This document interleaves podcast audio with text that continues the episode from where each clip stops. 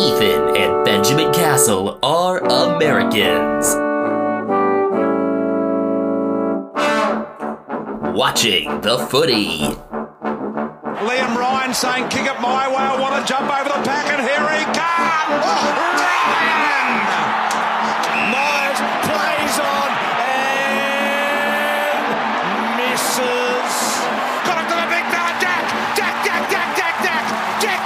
three! Oh, who else? McDonald! Two From inside the centre square, boys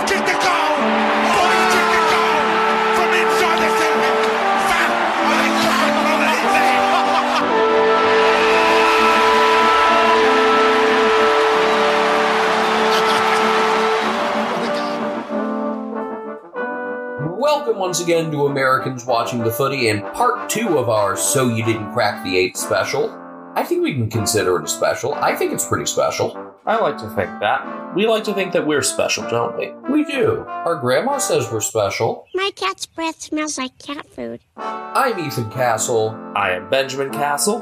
We're coming to you from South San Francisco, California, and I would assume this isn't your first time listening to us because you probably at least listened to part one of our So You Didn't Crack the Eight series. It would be very weird if you just started now with part two. If you are starting with this, welcome. We covered five teams already, those being the Crows, Bombers, Giants, Power, and Saints, in no particular order. We're doing this all randomly within the episodes just to make things interesting, hopefully, get people to listen all the way through, even if they aren't fans of the particular team. Before we dive into the five teams that we have remaining, couple little odds and ends. First off, I just checked and realized that in our three years watching this, and say three years, you know, makes us sound kind of inexperienced, but We are inexperienced. That's kind of the point, honestly. but anyway, 13 of the 18 teams have played finals footy or will have played finals footy. We haven't seen Fremantle in a final yet. That'll change this weekend.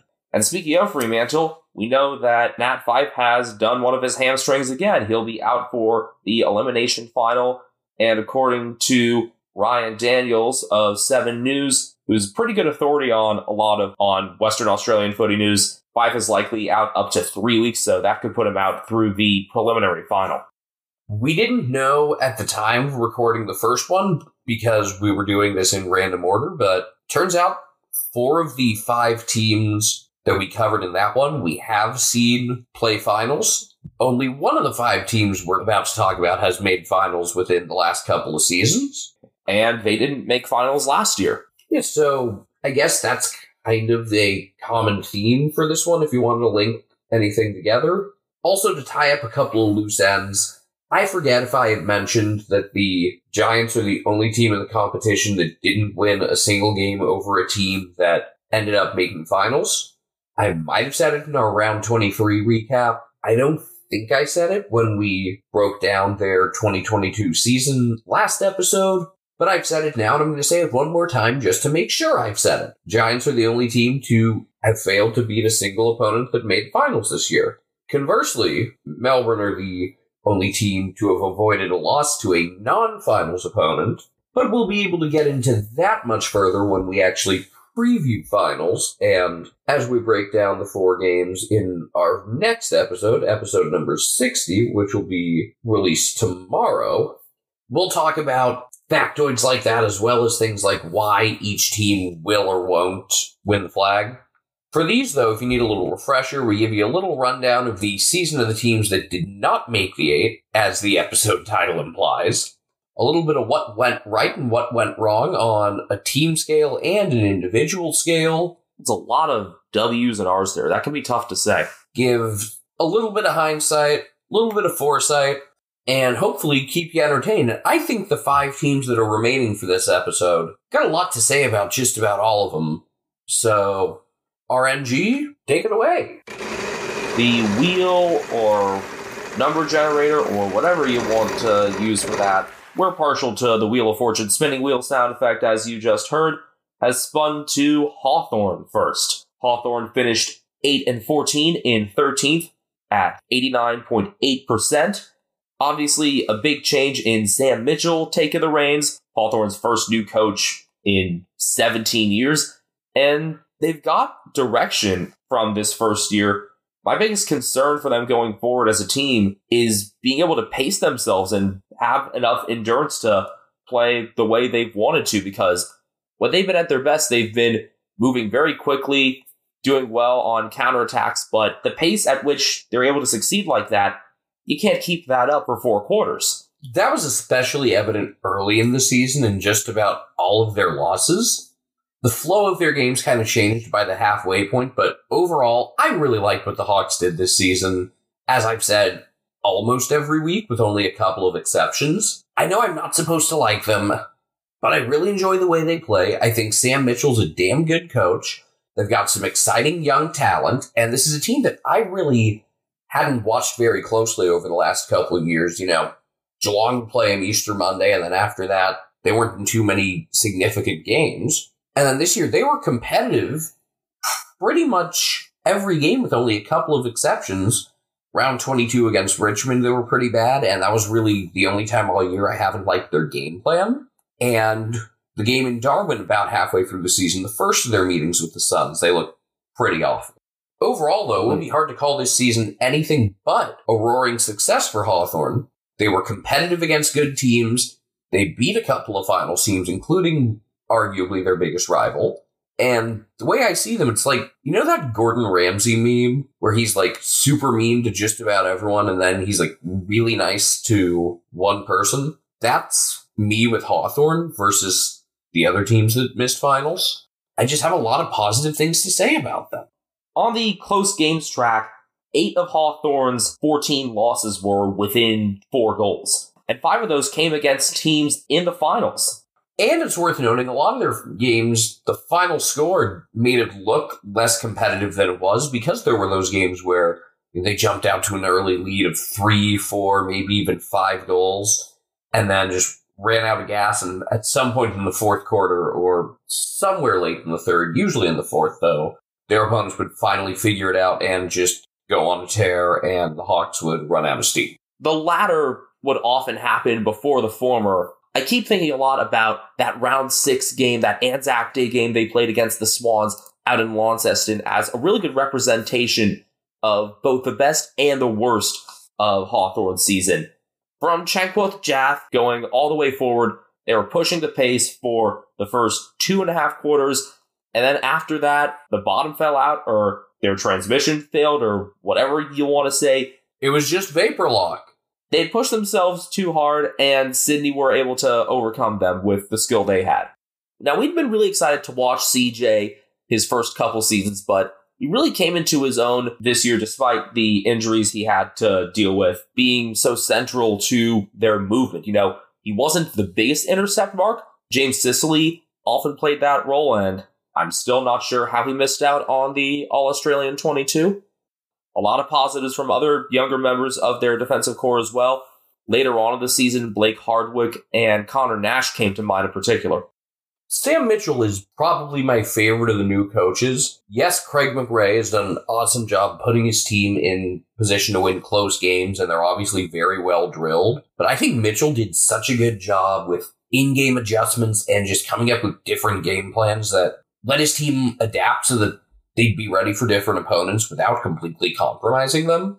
You know, they were still very clearly trying to play their style while factoring in their opponent's strengths and weaknesses, and I really like that. And as I've said before, Mitchell had adjustments throughout the season that the common observer would not call out and say, you know, at halftime, this needs to be done. And coaching by the book and making the obvious adjustments is important, but He's operating on a higher level than that. He's not just doing those things. And the growing pains of developing that style were to be expected, and he and Hawthorn have embraced it. They've bought in. Being able to moderate, you know, those faster sections with being able to slow things down so they can have enough energy to go the distance against a lot of teams. And go for speed. Yes, of course. Over the past couple weeks, I've been looking up forward and noticing that they're still a bit too reliant on their age 30 plus scorers. Luke Breust is 31. Jack Gunston is 30. Both still have plenty of talent and at least a couple seasons left. But other than Mitch Lewis and Dylan Moore once or twice in the first half of most games, I'm not seeing the other parts of the forward two thirds really being integrated all that well into their scoring. Speaking of Dylan Moore, it was really cool over the course of the season to see his evolution as a strong tackler, developing his game outside of the forward 50 and outside of the first half. And that was just kind of on par with my takeaways from Hawthorn this season. I hadn't expected such a positive outcome from Moore this season. Going in, I was more looking forward to what John Newcombe would bring, and he kind of did what we expected, continuing to build himself up in the midfield. A strong clearance getter, did have to work through extra attention as the season went on and hasn't fully adjusted to that yet, but that's coming of age as a prime player in any sport. Newcombe was one of two Rising Star nominees for Hawthorn this season, the other being Josh Ward after his breakout performance in round 18, their 25 point win over West Coast. Hard to believe they only had those two with the other talents they have, but I guess a lot of them might not have been eligible. Just still a pretty young list, even with a couple older pieces that we mentioned. And in time, Mitchell will be able to integrate them into his system, though it's going to be very tough to replace Ben McEvoy, and the ruck spot was a position of concern throughout the season. They got hit pretty hard with injuries, especially there. But those injuries make you think, man, if they did this well with what they were missing, with better health, could they be a competitor for a final spot next year? And I think it's very possible. I think a sophomore slump is less likely with them than it's been with some teams. And if their schedule lines up favorably, it could be a really nice year. In terms of how to fill that one spot, though, after McEvoy broke his collarbone, Ned Reeves was the main guy for a while, though I was never completely sold on him. And he also looked pretty good once McEvoy came back when he started trending toward half forward. So maybe a bit of a positional predicament there. And I wish we'd been able to see more out of Max Lynch, not just because his Instagram username is Maximum Lunch, but also because he's just entertaining to watch. One of the most purely physical players that I saw for much of the season. You know, not as much in the finesse department, but I doubt that Reeves and Lynch can be the answer on their own. So maybe a Ruckman is going to be one of the spots that Hawthorn look to shore up with their first round draft pick. That's a team that would make sense to go after someone like Brodie Grundy as well. Grundy, maybe someone on the younger side like Lloyd Meek from Fremantle. They've already started to make some moves this offseason. They've been named as Karl Amon's preferred destination, so look for some sort of trade to be worked out at some point there with Port Adelaide. The Hawks are the preferred destination for Karl Amon, who's an unrestricted free agent coming from Port Adelaide. I believe he has some family connections to the club. He had been in a weird spot for a lot of his time at Port, going between midfield and half forward with no real solid placement in one spot or the other. As Hawthorn are probably going to be a developing side for at least one more year, Sam Mitchell will have the time to be able to feel things out with them. Also forgot to mention in terms of older scorers alongside Breust and Gunston, Chad Wingard will be 30 near the end of next season. He missed some significant time with a couple injuries this year. It seems like Hawthorn are one of the clubs that were hit the hardest by injuries as a whole. Maybe it's just because it hit bigger names, I'm not entirely sure.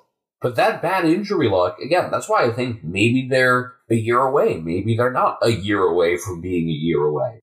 One strategic thing that a couple people on the Hawk Talk Reddit noticed, going to credit, I'm going to try to say this correctly, Golitsyn Nosenko for being the first to mention the relentless leading that the entire list did, just creating much more fluid passages going all the way across the ground. And I think that was one of the biggest things that helped them have such a free flowing counterattack. Players demanding the ball in optimal areas, catching off guard with the directions in which they've led. It's a point where you're able to see the chemistry between players and the team just buying into Sam Mitchell's system. As we did last episode, we're going to name one positive and one negative player. Each of us are going to name one positive and one negative player based on the opinions we had of them entering this season and just what we thought of their play overall. My positive is probably one of the later blooming positives from this season, and it's Finn Maginness, because within the last month, month and a half of the campaign, he emerged as a really strong tagger. And I feel like that's often an underrated part. You can have that one guy who you can send to the top matchup and know that he's at least going to make their life more difficult. There are some clubs where ta- the taggers have more of a fringe spot.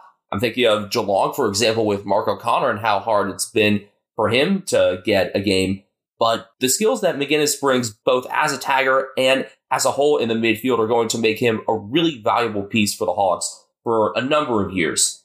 In terms of negatives, I didn't see nearly as much as I would have liked out of Liam Shields this year. Seems like he's probably toward the end of his time at the club. Did play 13 games, but just didn't register to me as an impactful player.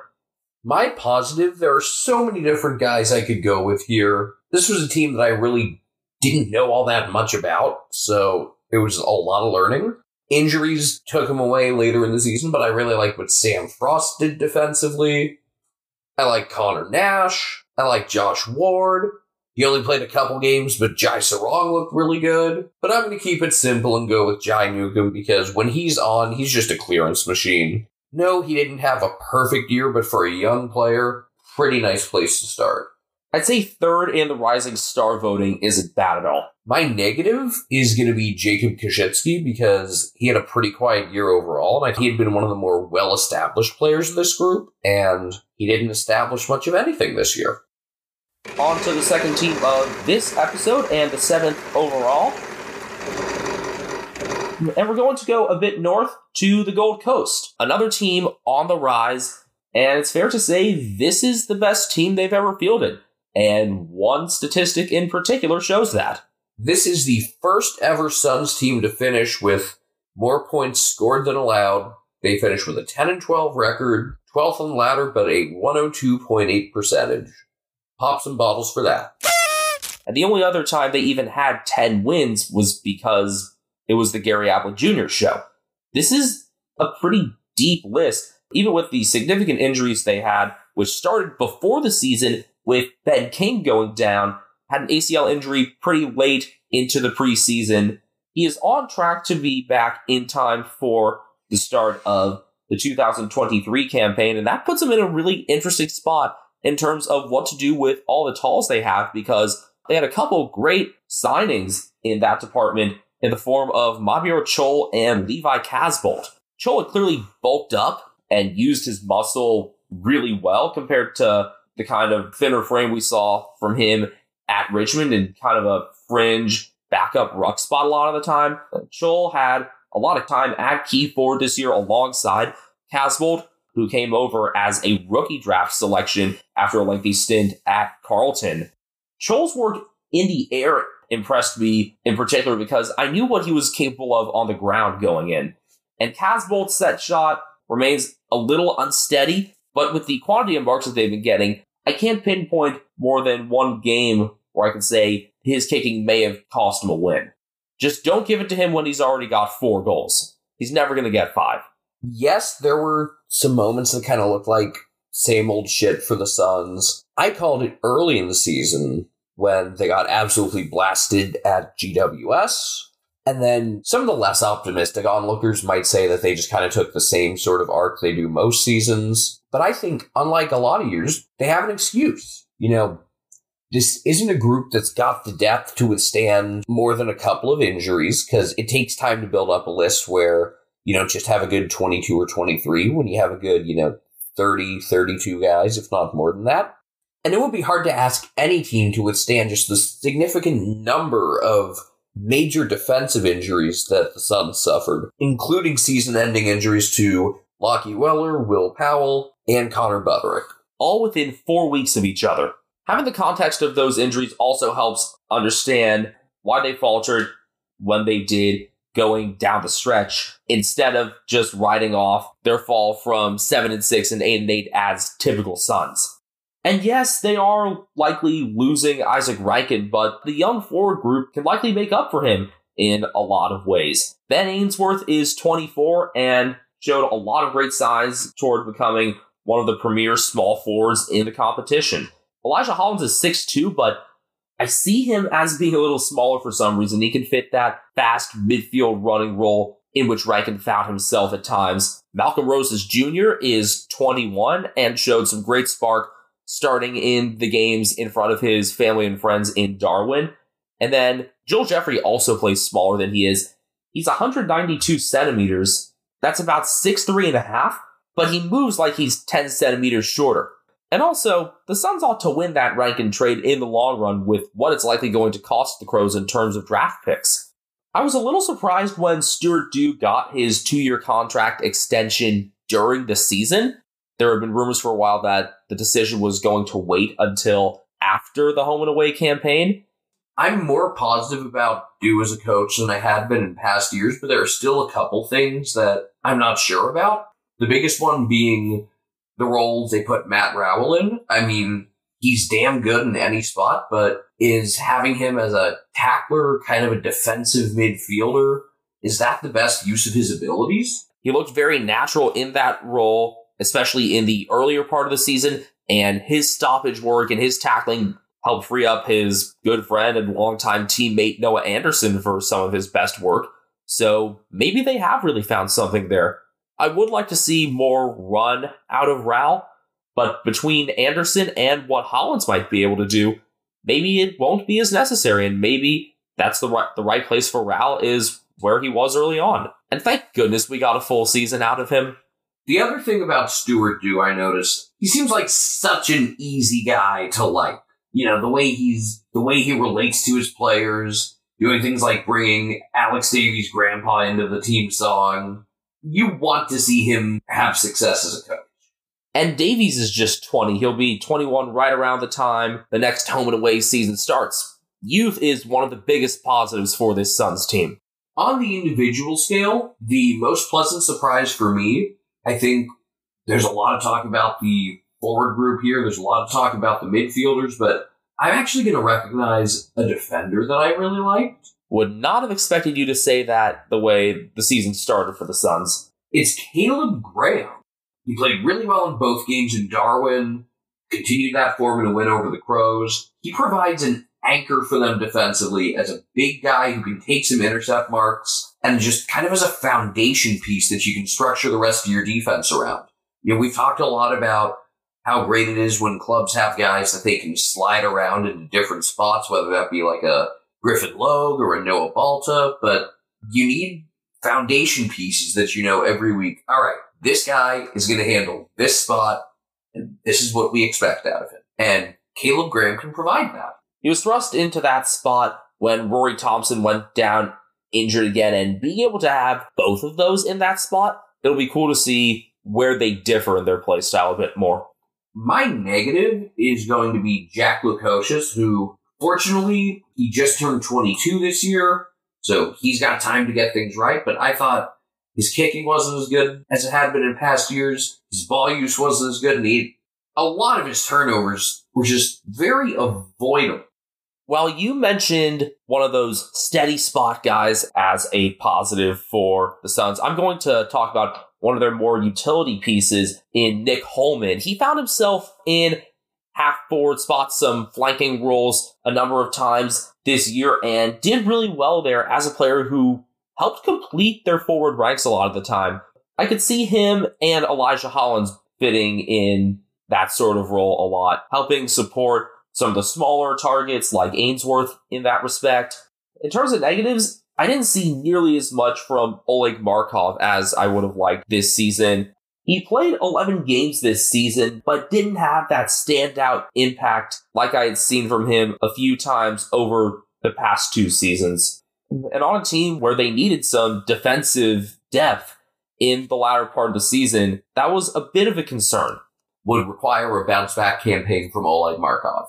I'm also going to put a little bit of a negative spin, oddly enough, on Jarrod Witts's season because we don't doubt Witts's capabilities in those immediate ruck contests, but whenever he's not in them, I struggle to see other skills of his shine through. And he is able to still get pushed around. I was surprised at how easily Charlie Dixon overcame him in round 15 in Adelaide, a game which the Power won by two. Thanks to Anchor and all the other platforms that host our show. Thanks to anyone who's newly subscribed. Thank you if you have chosen to support our program. You can always find us on Twitter, reacting in real time to everything AFL at Americans Footy. You can find me individually at Castle Media. You can find me individually at Benjamin HK01, and you can now find Brian Harambe, the footy cat, not just on Instagram at cat named Brian, but also sitting next to his dad, Ethan. Three teams to go. All right, where are we going next? Is it the one team that just missed out, or one of the two that missed out the most? It's one of the two that missed out the most, but not the most. Thanks, percentage, and also thanks, Collingwood at Essendon. It's time to talk about the West Coast Eagles. They finished 2 and 20 in 17th with a 59.8 percentage. The first half of the season was really rough with injuries and some times where they just looked completely checked out mentally. As the year went on, they went from looking like an absolute train wreck to just a bad football team. Injuries really piled up on this team. The effect when Nick Naitanui was hurt versus when he was out there was staggering. But there was a lot more to it than just that, and we have our resident Eagles fan here to talk about it. Before the season even began for the Eagles, we knew that this would be a tough one going in. The Premiership core continuing to age and COVID hitting the club particularly hard before the season even began.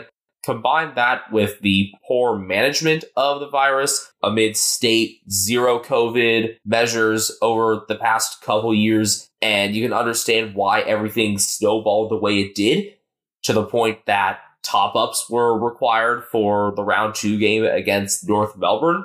You're welcome, North, for that 15 point win, which you clearly otherwise would not have gotten.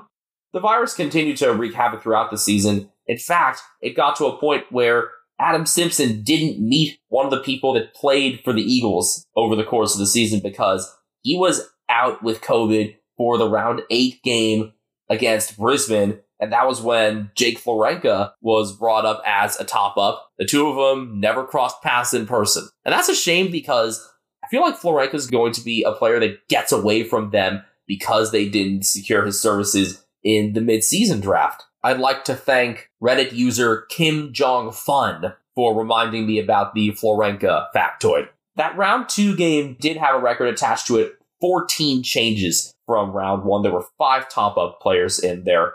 And the 14th and final change happened literally right before bounce, like as close to the bounce as you could get when another player was ruled out and Declan Mountford, who had been named as an emergency, was going to be watching in the stands, was told, hey, you gotta play. So here he is, you know, partially in his playing gear, going down the elevator. Dermott Brereton was in the same elevator as him. I think that was the perfect representation of the West Coast Eagles pre bye. Confused and kind of sadly amazed onlookers observing a team that did their damnedest to function when they knew they couldn't. There was a lack of real drive, innovation, Passion, aggression. angry rant man for sure. It was the same stuff that we'd ex- it's the same stuff that we'd come to expect from the Eagles, getting those uncontested marks swinging around to the other side and then trying to work the wing, but this is not 2018. Everyone had caught up to Adam Simpson's style, and when it was not as good of a year for Liam Ryan, who had been such a central piece to that in his debut year in terms of the energy that that he brings on the wing in those marking contests. I could really feel his absence more than probably any other player not named Nick Naitanui. Ryan was out in COVID protocols round one. He was injured rounds 10 through 14. Of course, there was that round four win against Collingwood, but that was also a Wario meme I won, but at what cost moment? Because that was when Nick Naitanui got injured. He didn't play again until round 16 and he wasn't consistent when he came back. I really had very little positive to take away from that game because I knew it was because I knew it was a fluke. The Eagles wouldn't normally kick that straight. They kicked 14-3 that day, one of their most accurate hit one of their most accurate games ever. And Collingwood just kind of gifted him the game. So it wasn't really until after the bye, looking at round 14 against Geelong, that I really thought of anything positive from them. And that was a game they lost by 18. But the fact that it was that close and that the younger players were fueling movement through the middle and were willing to push the pace themselves, it was kind of a revelation. And then we didn't see that as much most of the rest of the way. Once some veterans got healthier, you can understand why the youngsters had to make way, but it's a shame that it occurred the way they did because we hardly saw Isaiah Winder after a couple good performances from him. Greg Clark was all Greg Clark was only in the 22 four times before the bye and then was just the sub four times in the last 10 games. There was nothing to lose on a team destined to do nothing by getting the younger players the experience. You know, I would have had a much better outlook on this season had Adam Simpson and company been willing to throw the younger parts of the list into the fire and just see how much heat they can take. And if they come out burned by it, you kind of expect that. Thankfully, we did see nine games out of Rhett Bazzo, who made his debut in that game against Geelong. He also got very good reviews two games later from Jack Riewoldt, of all people. Bazzo had clearly found AFL form quickly, was a noticeable factor in that round 14 game, in their win against Essendon round 15, and again against Richmond, a game where they had as many set shots as the Tigers and that time the accuracy let them down. I almost felt like that was payback for the Collingwood game. And Brady Hough, as well is another player that I took a lot of time to appreciate this year. Played 15 games, was a good interceptor and starter of possessions at halfback. And when Jeremy McGovern was out for so much of the season, being injured and subbed off in round 11, and then getting a really bad rib injury in round 14, it was awesome to see a couple people be able to sort of fill the gap that he left. Of course, no one did so more than Tom Barrass. He really established himself as one of the top intercept defenders in the game. Was probably the most redeeming quality about this team. One of the most watchable parts. Pretty consistent week in and week out, although round 23, Geelong did a great job keeping the ball away from him. And as you talked about, that's a sign of respect that a team is working around somebody like that in their game plan. You know, they'd rather kick towards Shannon Hurn or someone like that than you. And yes, even though Bugga is up there in age, he's still plenty capable himself. He'll be playing on. I leave the season disappointed, but not surprised because it was understandable why it was so rough right away, especially when Oscar Allen and Campbell Chesser had their seasons wiped out by injury before they started. I'm hoping for a big comeback year for Oscar Allen because Josh Kennedy leaves a big key forward spot for someone to step up and claim it. I'm glad Kennedy got a pretty good farewell, scoring eight goals in his final game, but damn, it hurts that they couldn't get the win for him. As I said, the outcome of the game was less important than the vibes. And speaking of key forwards, hopefully we'll see a cleaner beginning of the season from Jack Darling, who had a slow start, by his own choice. He definitely did round into form as the season went on. Just imagine if he'd chosen to do it sooner. I'm not sold by any means on what Adam Simpson is trying to do at this point, just because I'm not sure how much of it is his doing that that changes style, the quarter running, or if that's just kind of natural for a younger team to do that, because we saw it out of a number of younger sides this season. We saw it out of we saw it out of the Crows, the youngest of them all. We saw it out of Collingwood, out of Hawthorn, as we mentioned earlier. So next season is going to be my referendum year on Adam Simpson. Ethan, I know you didn't watch this team live nearly as much as I did just because of the nature of the overlaps and us prioritizing our own teams naturally. But which players are your biggest positives and negatives from this season? My biggest positive is Jake Waterman. Really? I didn't realize just how significant he was in kind of linking guys together in the forward 50. So he's my pick there.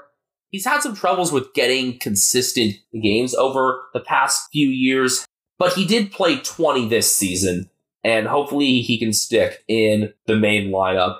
He also kicked goals in seven straight games and eight of his final nine. So hopefully that consistency sticks around as well. Because I can see him as somewhat of a glue going from half forward. My negative is Sam Petrevski-Seton because if you had asked me how many games he played in this year, I would have guessed like five.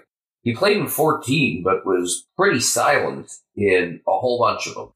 My positive is someone that I deliberately haven't mentioned yet. It's Xavier O'Neill, who really impressed me in the final six games with the tackling that he was able to get, the turnovers that he was able to force. Not much of a score, but definitely an enabler. And that's the kind of thing that the Eagles are going to need because they still have Darling and hopefully Allen next year to finish the scoring. You can get someone like Tim Kelly run, running through the middle, but he's nowhere near as good at creating those possessions and those chances in the middle as O'Neill is. My negative is going to be Jackson Nelson.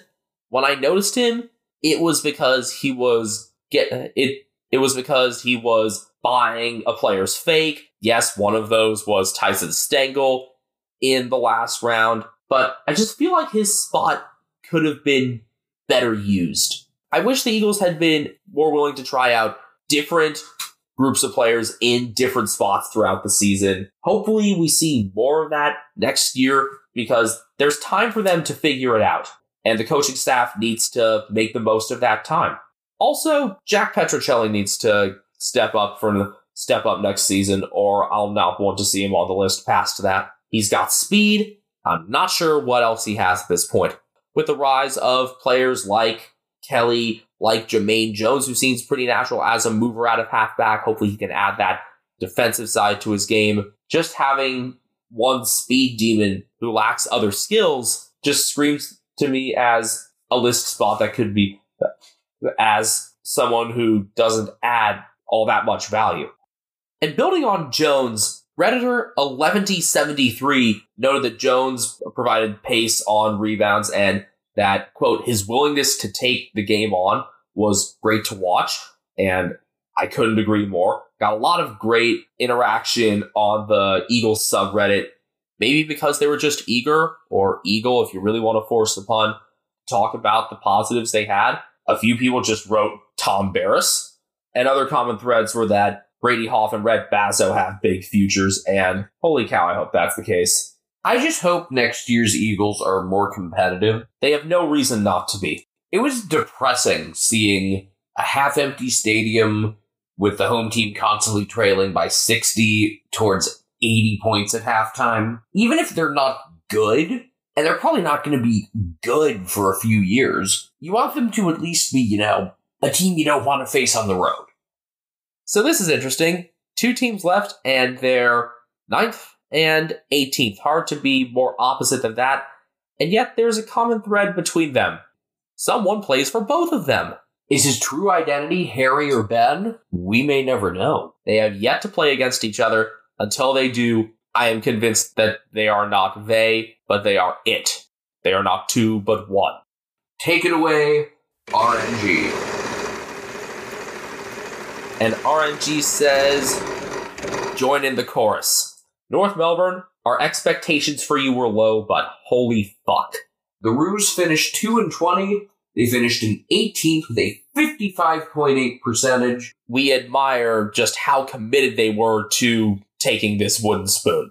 David Noble was fired after 16 games. It was weird timing, though, after a seven point loss to Collingwood. They led that game most of the way, actually, so Benjamin has speculated that everyone kind of knew beforehand that it would be his last game, and maybe with that motivation, the team really went out and gave it all they had. Their one real high point was the Richmond win in round 18, the debut of caretaker coach Leigh Adams. Remember, their other win was against those Eagles top ups. The other big win this year for North came off the field with the hiring of Alastair Clarkson as their new head coach. My stance on Clarkson for those of you that haven't listened before, is basically I don't know if he's that good of an X's and O's coach.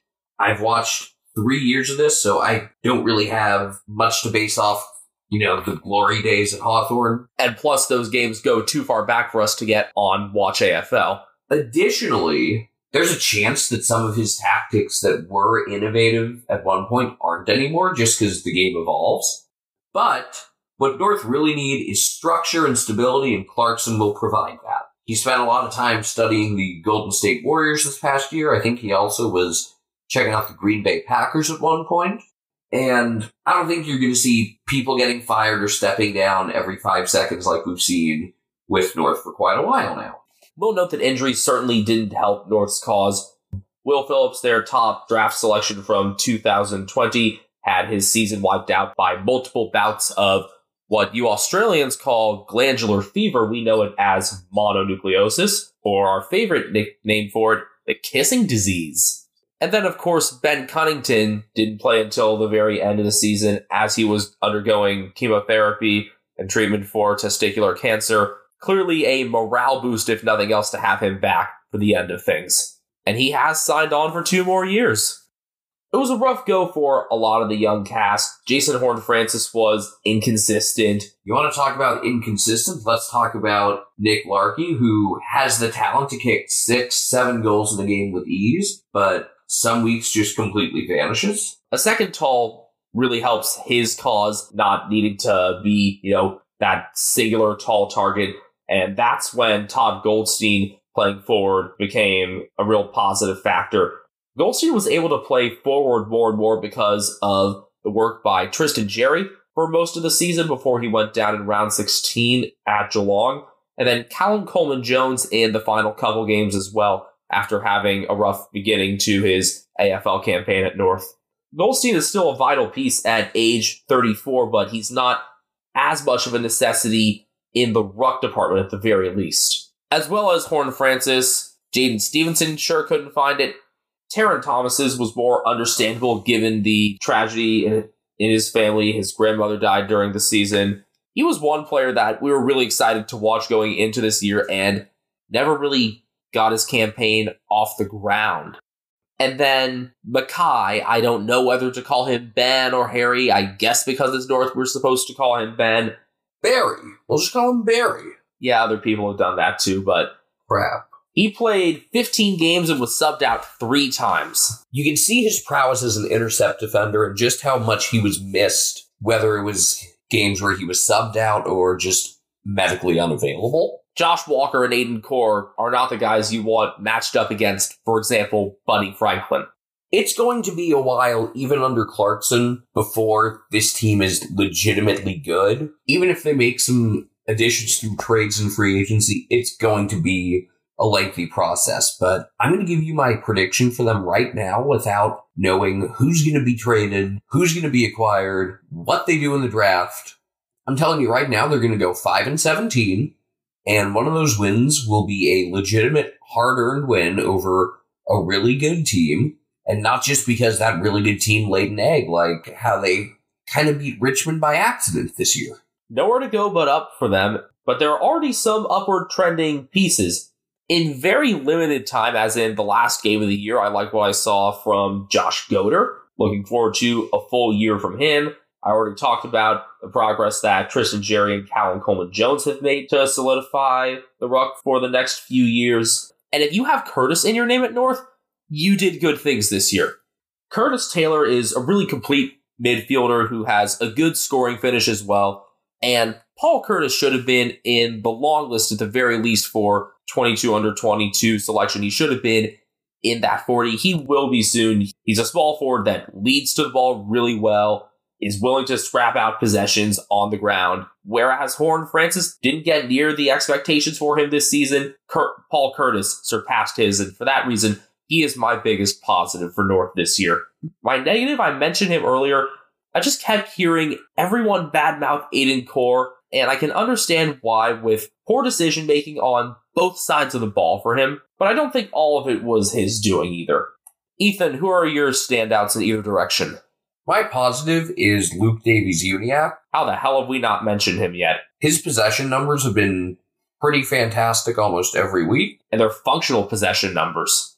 That kind of segues into my disappointment. Called it. Aaron Hall, who we knew about coming into this year, thought he was kind of one of the more foundational pieces of this defense, and instead he ran a lot and broke the record for most meters gained in a single game. 1,169. Nice. That occurred in their first game against Adelaide out in Hobart in round 15. And we immediately pointed to that as a prime example of what Aaron Hall offers to the team. Frivolous statistics. But yeah, Davies Uniacke, I didn't talk about him much because I expected you to get to him. And I feel like he's the person that everybody focuses on. And rightfully so with who's going to fuel North going forward between him and Jai Simpkin going through the middle. Simpkin's probably going to be the next captain. I also want to give a dishonorable mention to Atu Bosenavulagi, who I think has a lot of physical talent, but just could not piece it together this year at all. You know, thinking about how we talked about some of these teams that are near the very bottom, we took a lot of time to talk about the lesser pieces on them because, again, you'll find people talking about LDU everywhere. You'll find people talking about what Callan Ward still brings to the Giants. More places than you'll hear people talking about what James Peatling can bring other than three weeks of kicking three goals. But yes, Davies Uniacke is a star in the making if he's not already there. And I really thought for a while that his career was going to get wasted at Arden Street, but with the potential for both success and stability that Alastair Clarkson provides, I have a more optimistic outlook for him and for the club altogether. Davies Uniacke was, of course, mentioned by multiple North fans on Reddit. User Jump Jive and Jelly said that this was the year that Davies Uniacke became the elite midfielder he was destined to be, but he needs others to go with him as they also develop. And we haven't talked about Cameron Zurhaar in this one, but there's a clear possibility of, of Zurhaar being lost to a number of teams who may be looking to get him. The question is, you know, what terms are they offering? I've heard Essendon, I've heard Fremantle. He's going to be a tough one to replace with his aerial abilities. At the same time, though, even with everything he offered, his goal kicking touch wasn't much of a touch at times. But as a whole, there are a lot of reasons to look up. I'm glad that a couple other users mentioned Bailey Scott because he got more time on the wing as well.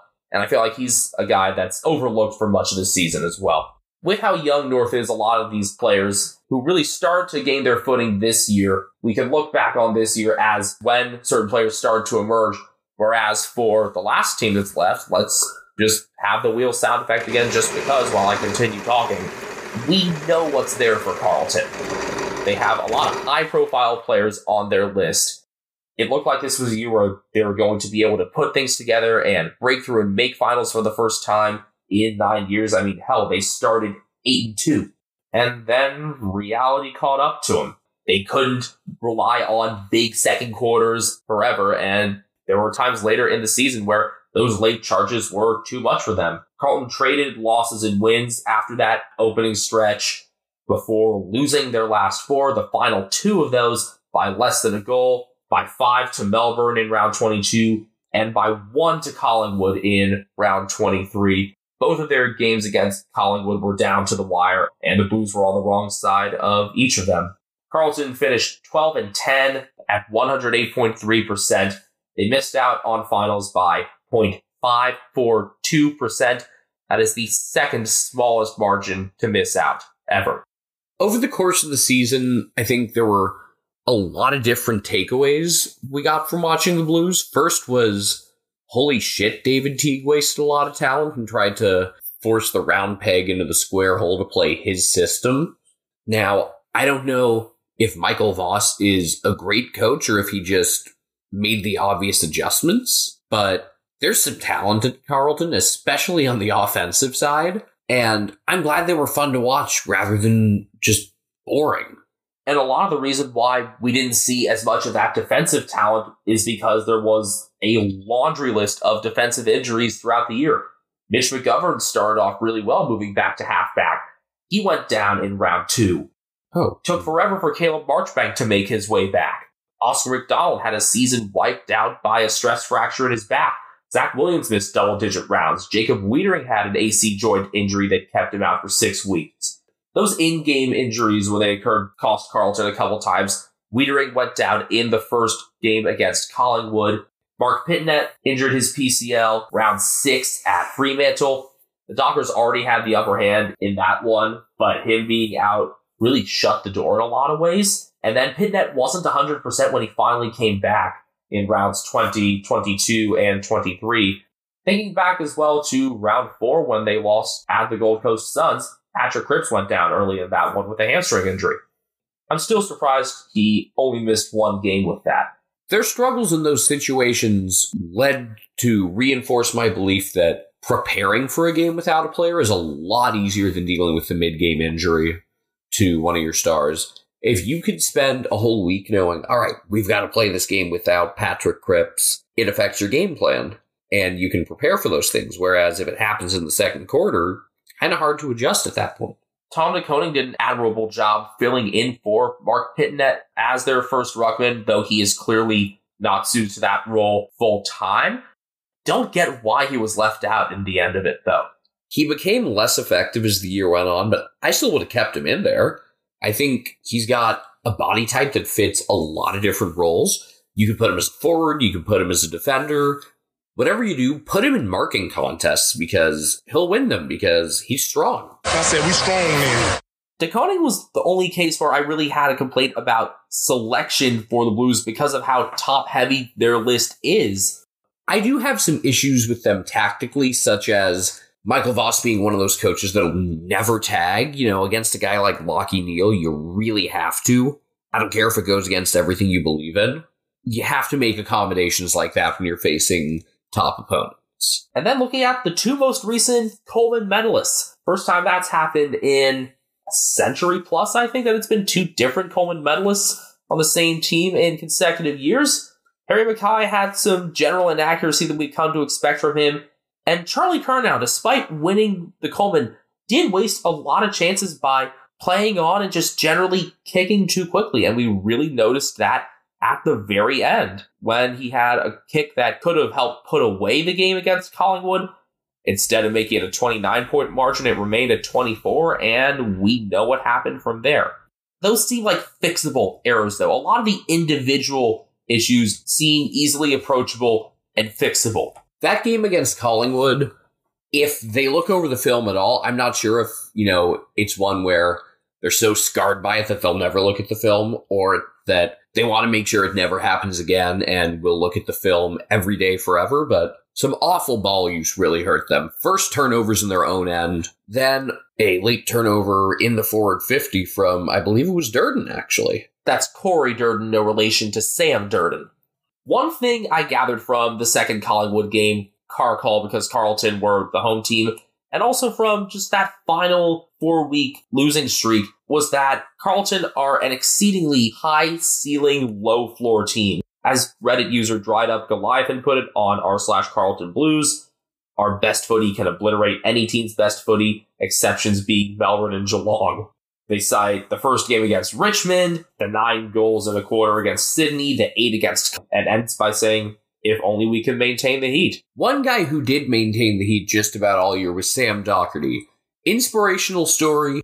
All he had to do to be a success was set foot on the field, and he did more than that. He was one of their top defenders and one of the top defenders in the entire competition all year long. I think it would be fair to include him as one of those players who exceeded expectations. I would also put Charlie Curnow in there, not just because of the Coleman medal, but because of the way he plays. He doesn't look as tall as he's listed, but he plays as if he's another few inches bigger. You know, the way he takes marks, the way he uses his body is the sort of stuff you'd expect out of a guy who's like six foot seven. But if we're asking who kind of came out of nowhere to surprise me this year for Carlton, I'm going to go with Jesse Motlop, who I love in that goal sneak role. He's talented, he's fast, he's smooth with the ball, he's entertaining. He called him a bonus piece to Carlton's scheme a couple episodes ago, and I really like that. Goal sneaks can often be that bonus piece, I think. And then my disappointment for the Blues, I think I got to go with Lewis Young. He actually did all right in that Collingwood game. But for a lot of the year, he was getting beat one on one. And when they had defensive struggles, he usually had a front row view to whoever was scoring against him. That last game and a couple others, he was particularly strong. I remember him being complimented. I believe it was after the win in the return game against Fremantle, but the criticism was often greater than the praise. A lot of my positives are based on recency bias, and with how we've already mentioned Corey Durdin both positively and negatively. I think we've said enough about him. So my positive is going to be Matthew Cottrell, who is a player who had been a fringe guy in Carlton's selection for a couple of years, just hadn't been getting consistent time. Finally got more of that, working well along the boundaries, creating goals, if not marking solidly and doing the job himself. Hopefully he'll stay in the main 22. He's only 22 years of age. For some reason, I thought he was older. All right, Benjamin, who is your negative for the Blues? I feel like you saw this one coming. It's Jack Newnes. I'd had this one made up before he'd been delisted. Of course, he's done some memorable things for Carlton. That after the siren goal against Fremantle two years ago was the first after the siren goal that we saw in our time watching the footy even though it shouldn't have been his, it should have been Michael Gibbons' kick. But when he was needed to mark important balls this year, his hands weren't there. He lost pace. I'm not sure if he's going to be able to stick on elsewhere. The game definitely caught up to him by season's end. Hopefully, consistency in the defensive list at large for Carlton will help them next year and beyond because they're going to be in the conversation for a while. They're never a club that's out of the spotlight, and despite how heartbreaking it was for their season to end in the fashion that it did, there's no reason for them to not continue to look upward. We're going to be looking upward at the eight teams that are still playing when we reconvene for episode 60. We've successfully finished our So You Didn't Crack the Eight, which was time consuming but fun and worthwhile, and I think will be a yearly tradition for us moving ahead. But now, as September approaches, it's time to get into the finals matchups. So we'll be previewing each of those four games in our 60th episode. I will note that as teams get eliminated throughout finals, we'll be doing similar post-mortems to what we did in these past couple episodes to provide a bit of closure on our discussion for them for the season because it's really easy, again, to get swallowed up in the current games and really not think about other teams aside from when trade or retirement news occurs. Don't forget, you can find us on Twitter at Americans Footy. You can find me personally at BenjaminHK01. You can find me at Castle Media, and you can find Brian Harambe sitting right next to me giving himself a bath. But you can also find him on Instagram at cat named Brian. Thanks again for listening. Hopefully, you learned something new as we went through these 10 teams. Hopefully, you listened all the way through, even if your team came up, because the way that we really think about sports in our family, I was finally able to really put my finger on what it was that gets us so invested in all sorts of games. It's that it's really rewarding when you follow one team to know about the happenings in the rest of the league because you can put everything in context then. And I hope that what we did provided context for where your team stands.